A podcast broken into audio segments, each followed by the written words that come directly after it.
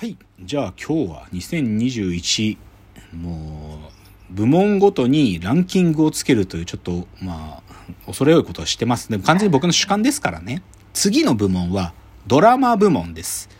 で、はいこれはテレビドラマに限り、限りませんよ。その、ネットフリックスやアマゾンプライムで見られる海外の連続ドラマシリーズも含むという意味でのドラマです。うんだからまあ、海外のだけじゃなくて、ネットフリックスの、なんか日本オリジナルの作品とかも含みます。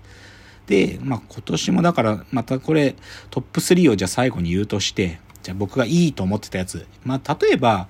1月に、これまあ1月っていうか正確には去年の年末だったんだけど、NHK で岸辺露伴は動かないという、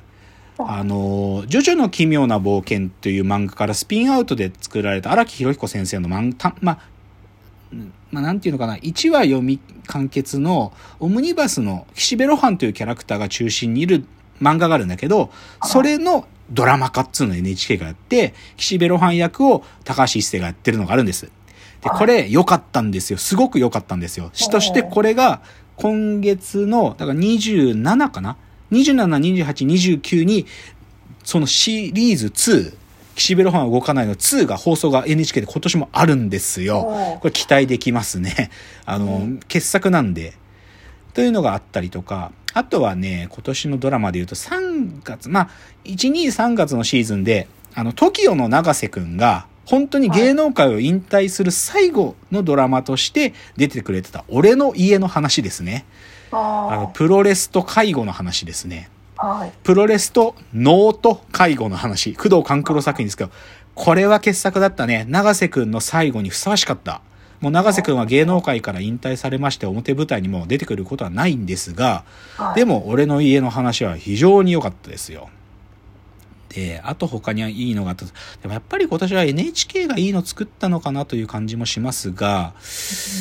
まあ、例えば NHK 作品で言うと、この前、10月ぐらいに紹介した小田切丈が作った、オリバーな犬この野郎というですね、三夜でやってたドラマとかもいい映画、あ、いいドラマだなとも思ったし、まあ、日テレで言うとコントが始まるとかもね、まあ、どっちかというとこれはヒットした部類と思うけど、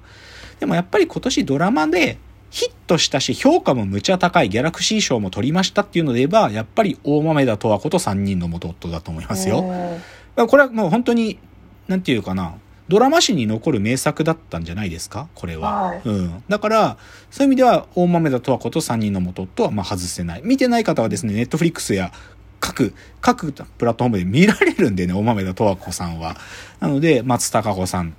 松田龍平さん、えー東京03の角田さん、岡田将生さんが出てらっしゃる、もう最高のドラマでしたね。うんまあ、これはおすすめ。ということで、じゃあそういうことを踏まえながら、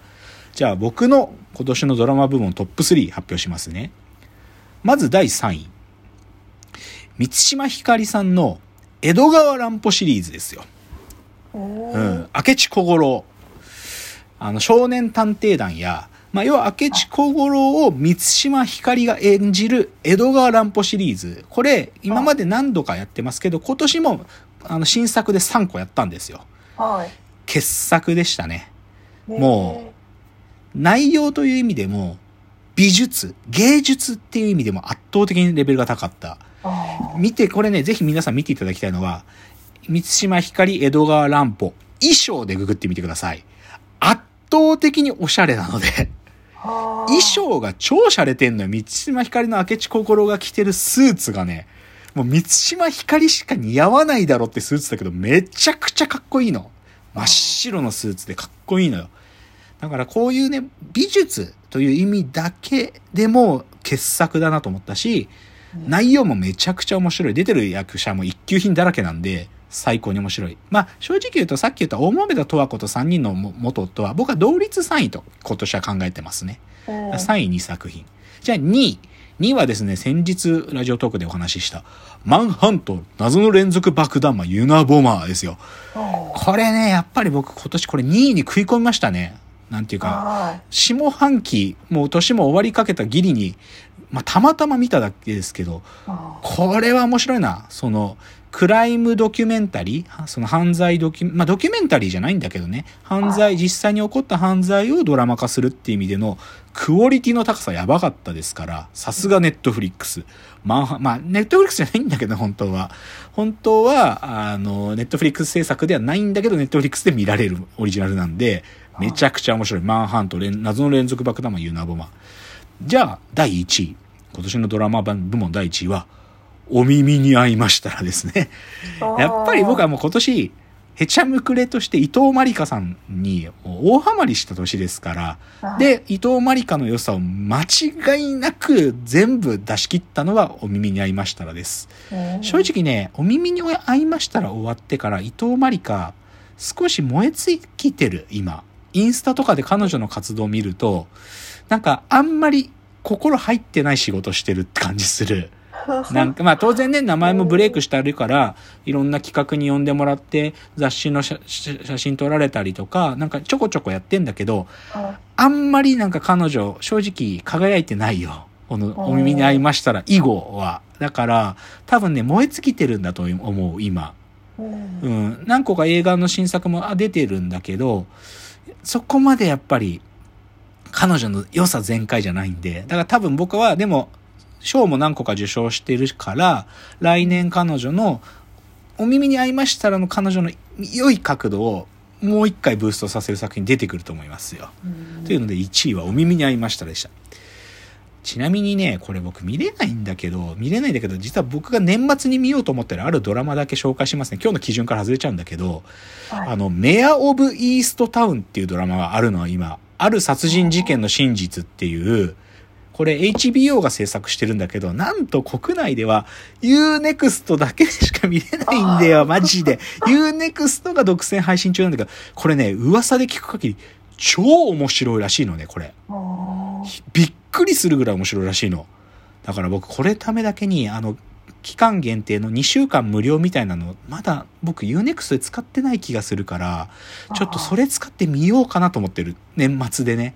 年末にだから見ようと思ってるドラマはこのメア・オブ・イースト・タウン、ある殺人事件の真実というやつなんで、これね、皆さん予告見たらね、あ、間違いないんだろうなっていうのはわかると思いますよ。うんというので、じゃあドラマ部門のお話でした。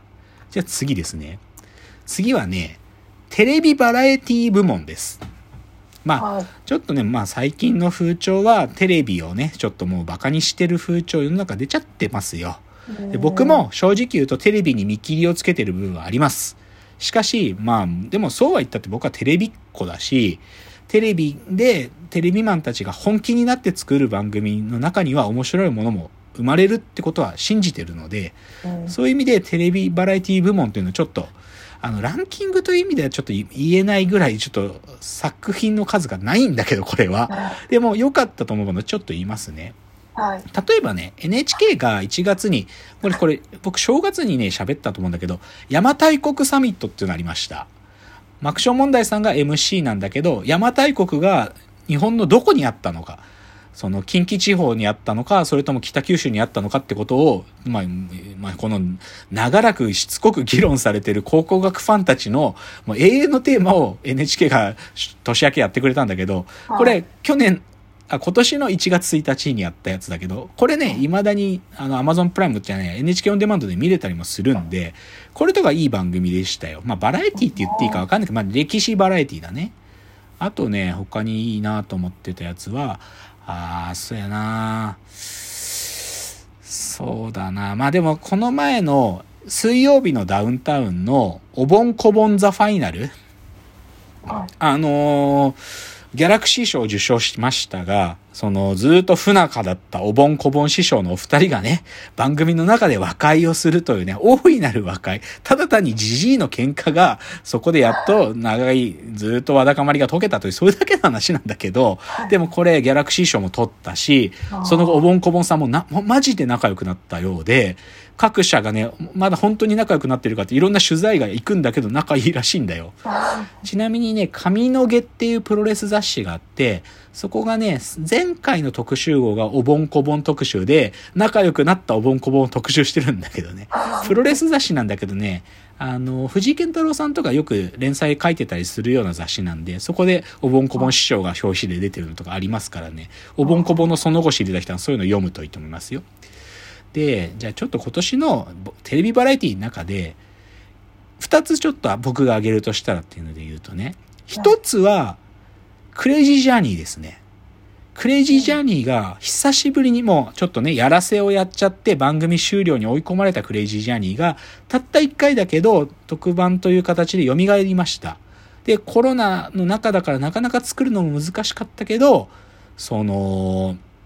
バーニングマンっていうね、アメリカの伝説っていうかもうこの砂漠の上で行われる、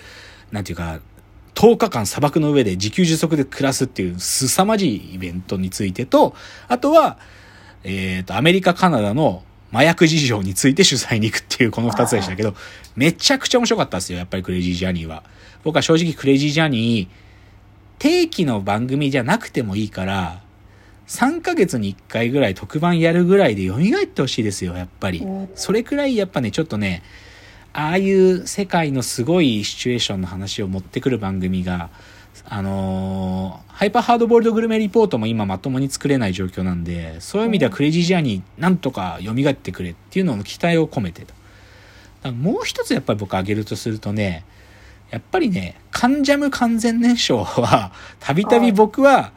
おって思う回が多かったっすよ、今年も。例えば松本隆の特集があったりとか、